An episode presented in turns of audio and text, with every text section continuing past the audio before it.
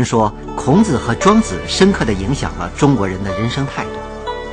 他提倡洒脱出世、逍遥自在，在福祸、死生、贫富、毁誉等人生的大起大落中，庄子都能淡定自若。那么，庄子生活在一个什么样的时代？庄子又是一个什么样的人？著名学者鲍鹏山手握历史钥匙，带您打开庄子大门，解读庄子的神秘人生。和奇趣智慧，庄子所追求的人生境界是逍遥游。他希望在纷乱的大时代背景下，个人也能够自由自在地遨游。他以超乎寻常的想象，为动荡下的个体营造了一个精神上的安定家园。那么，庄子眼中的逍遥人生是如何实现的呢？人如何才能达到无拘无束的自由呢？学者鲍鹏山继续带你走进庄子的精神世界。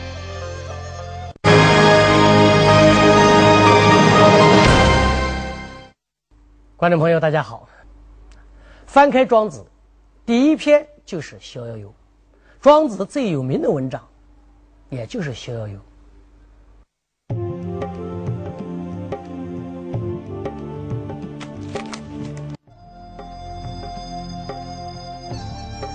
在这篇文章里面，庄子的一开头，他就这么讲：“白眉有鱼，其名为鲲。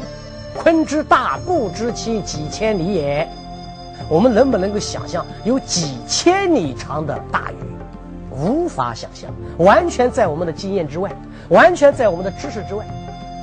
然后庄子下面还接着讲，这个鱼呀，然后它突然之间摇身一变变成了大鹏。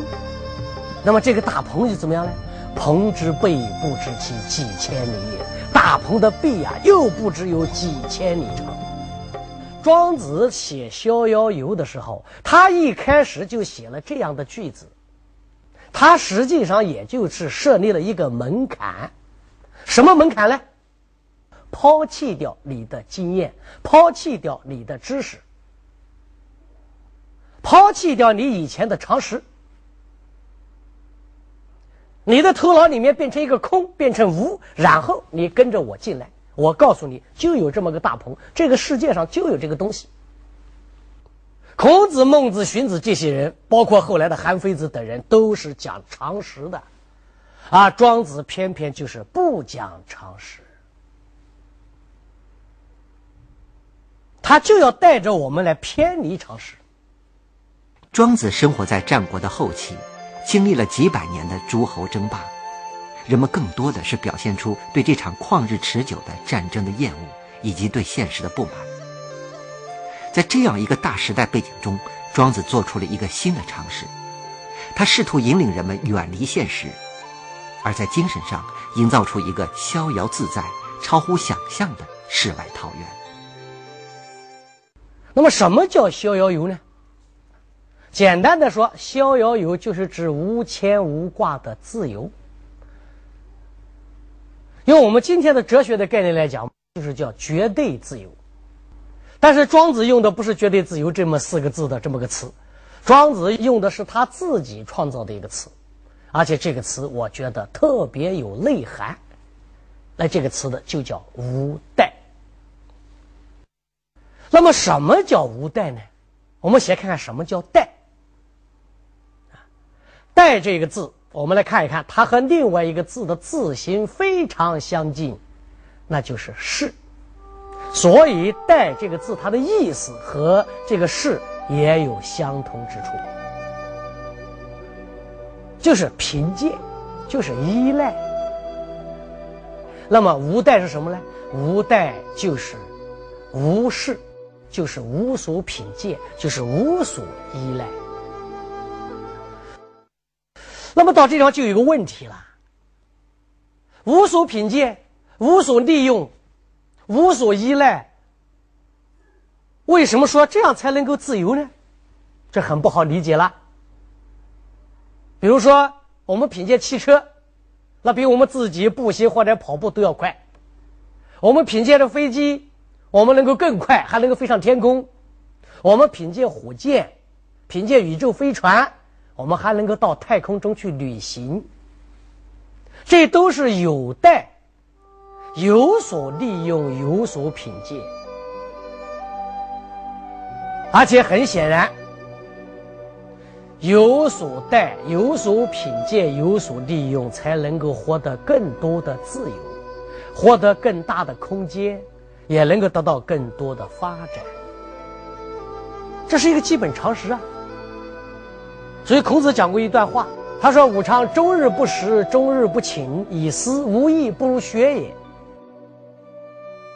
而我曾经一整天不吃饭。一整夜不睡觉，就一个人在那地方凭空的想，没有用处，不如怎么样去学习？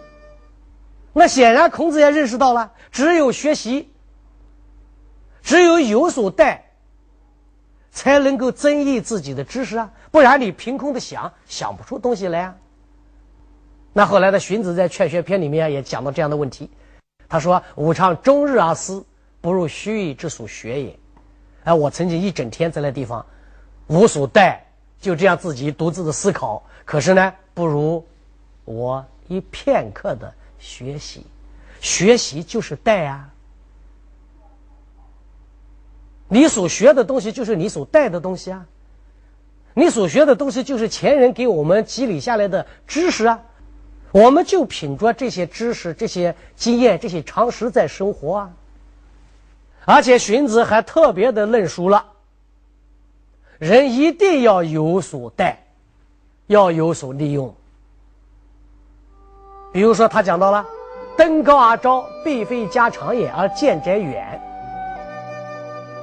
哎，你登上高处去招手，你的手臂并没有加长，但是很远的地方的人就能看得到你。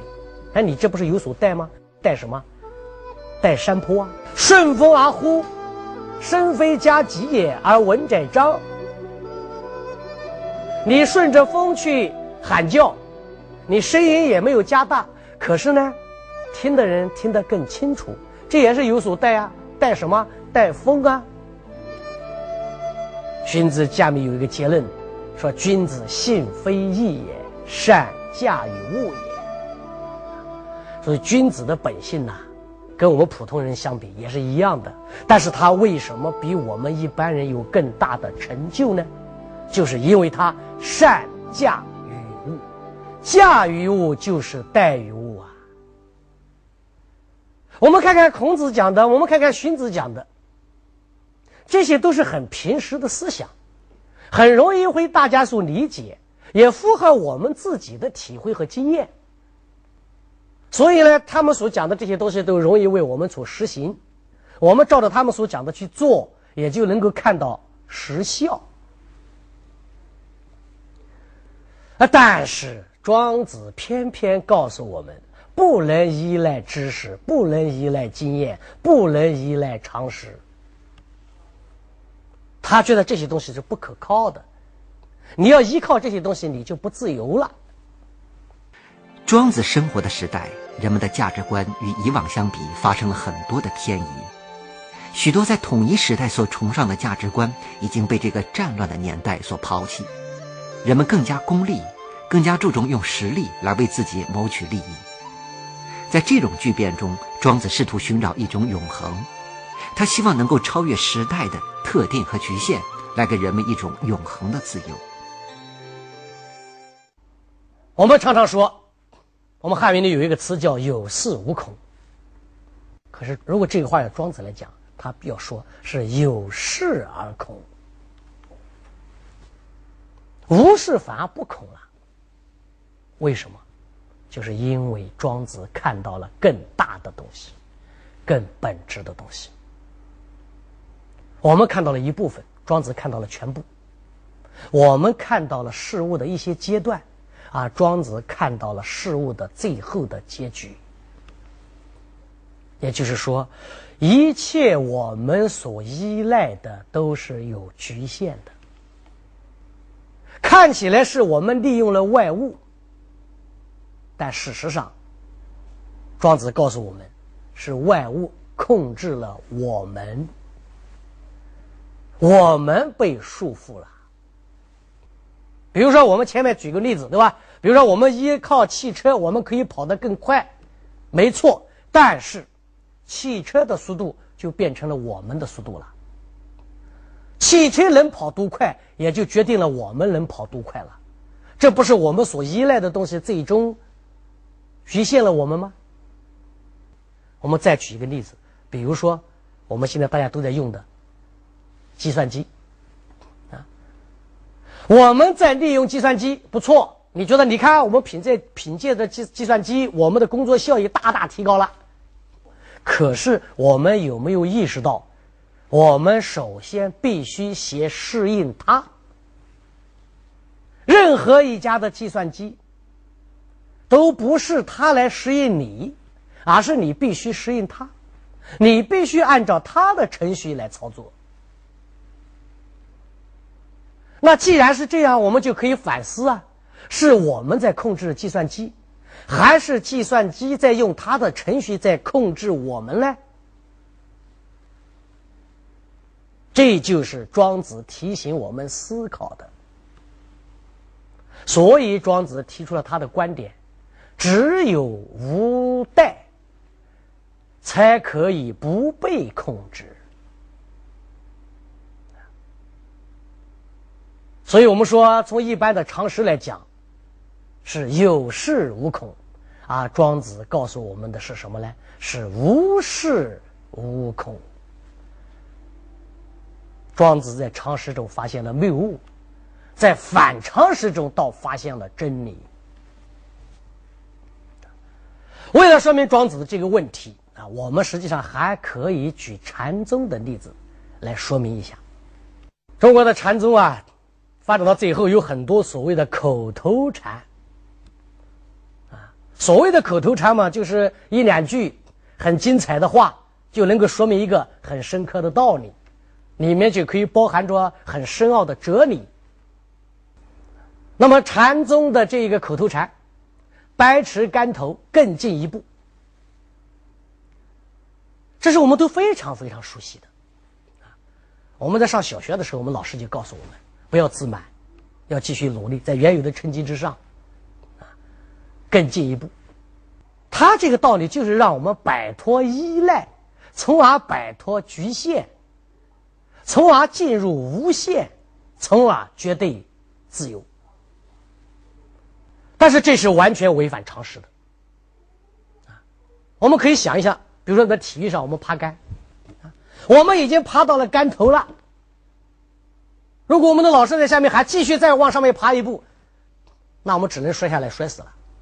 所以从常识的角度来说，我们的老师在小学的时候告诉我们要百尺竿头更进一步的时候，我们一点都没有思考。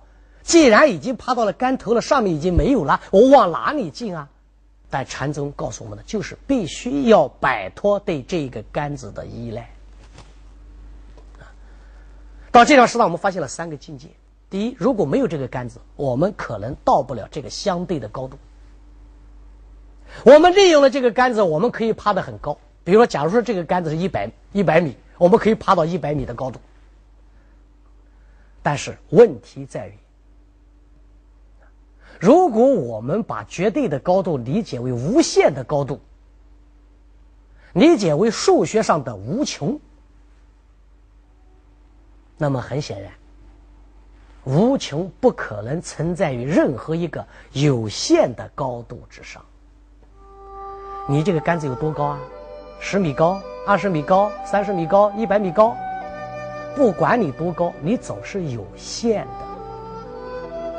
所以你只要依赖着这个杆子，你不管这个杆子有多高，你爬到的高度都是有限的。所以最终的结果就是杆子的高度就决定了我们的高度。仔细想一想，里面道理非常深刻啊！要达到绝对的高度，那就必须摆脱对杆子的依赖。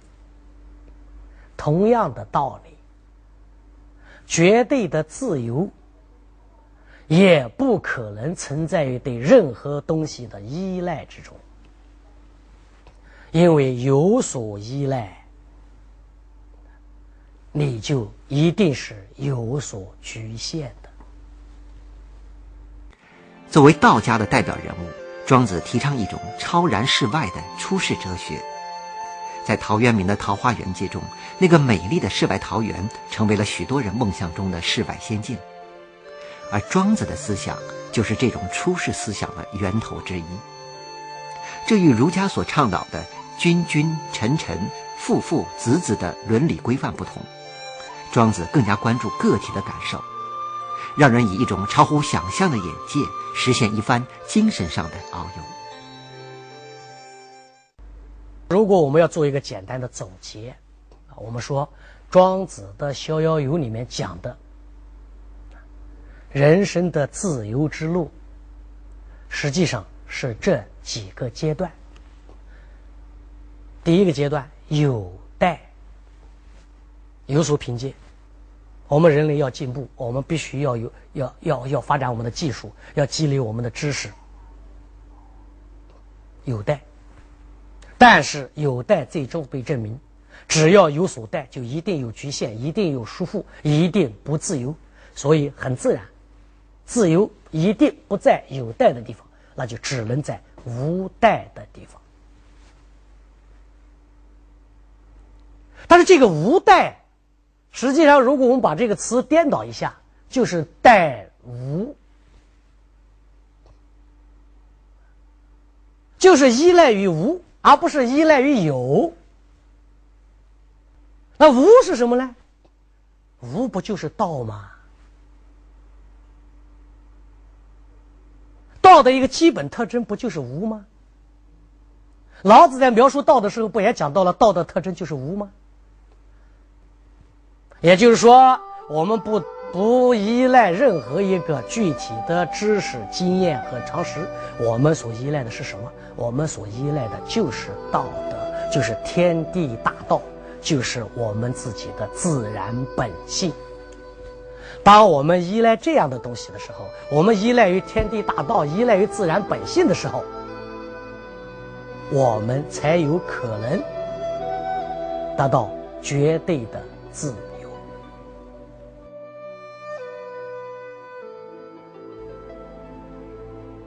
庄子在《逍遥游》里面描写了很多的一些啊文学的形象，或者说是哲学的形象吧。在他所描述的这些哲学的形象里面，比如说前面我们讲到的大鹏，与大鹏相对立的，比如说还有很多的众多的小鸟，什么条啊、雪九啊等等。那么这一个大鹏。和小鸟相比，是有很大的差别的。大鹏飞得很高，飞到九万里的天空，然后从从遥远的北方的大海飞向南方的大海。那么小鸟呢？庄子描写了薛九，说这样的小鸟，它的飞行的生活的范围是什么呢？也不过就是在榆树和檀树之间，在树梢上飞来飞去，两者有没有区别啊？有区别，而且看起来区别很大，一大一小，有大有小，但是从一个绝对的角度来讲，它们在本质上是一样的。就像我们数学上讲，和无穷大比较起来，任何两个有限的数字，无论它们之间有多大的差距，从无限的角度来说，它们在本质上都是相同的。这些小鸟们依靠着树梢飞来飞去，它是有带的；而大鹏，它从北海飞到南海，它有没有带呢？当然有带啊。它要靠海的运动，然后要拍打着海水，然后要靠着龙卷风，然后才能飞上九万里的高空。到了九万里高空向南方飞去的时候，它必须选一个好的季节，六月的天气，用六月的气息，趁着六月的季风，才能够飞到南海。它也有所带，所以无论是大鹏。还是小鸟，无论它们之间有多大的区别，在一点上它们是相同的，就是说它们都是有所带的。既然是有所带的，骨子里面讲，他们都是不自由的。那么，真正的自由是什么？庄子最后给我们讲到：趁天地之正，遇六气之变，亦有无穷，彼且呜呼待哉？就是趁着天地的正气，驾驭着大自然的种种正气，然后在无穷的境界里面去遨游，到了这个时候就无所待了。那么这样的无所待的人是什么样的人呢？三种人：智人、神人和圣人。智人无己，神人无功，圣人无名呐。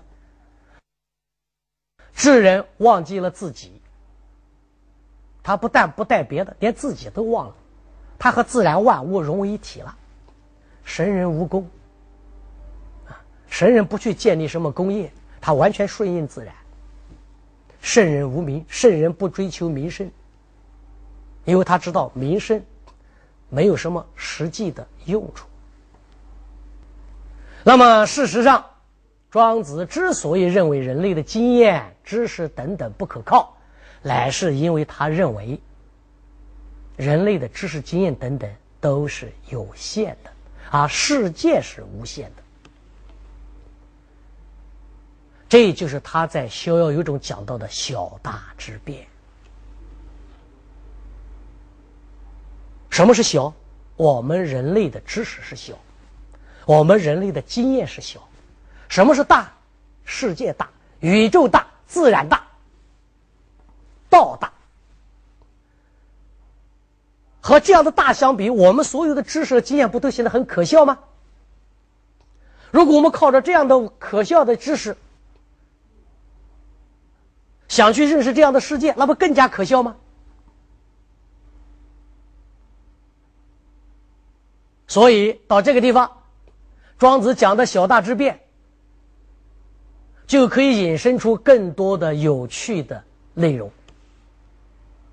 那么，庄子讲的小大之变到底有哪一些有趣的，而又有很有启发的内容呢？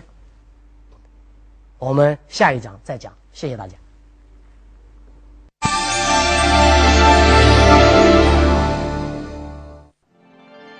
人们常说，思路决定出路，眼界决定成败。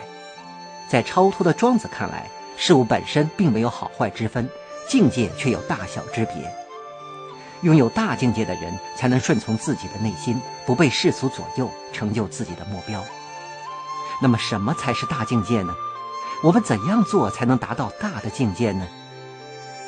学者鲍鹏山继续带您走进庄子的精神世界。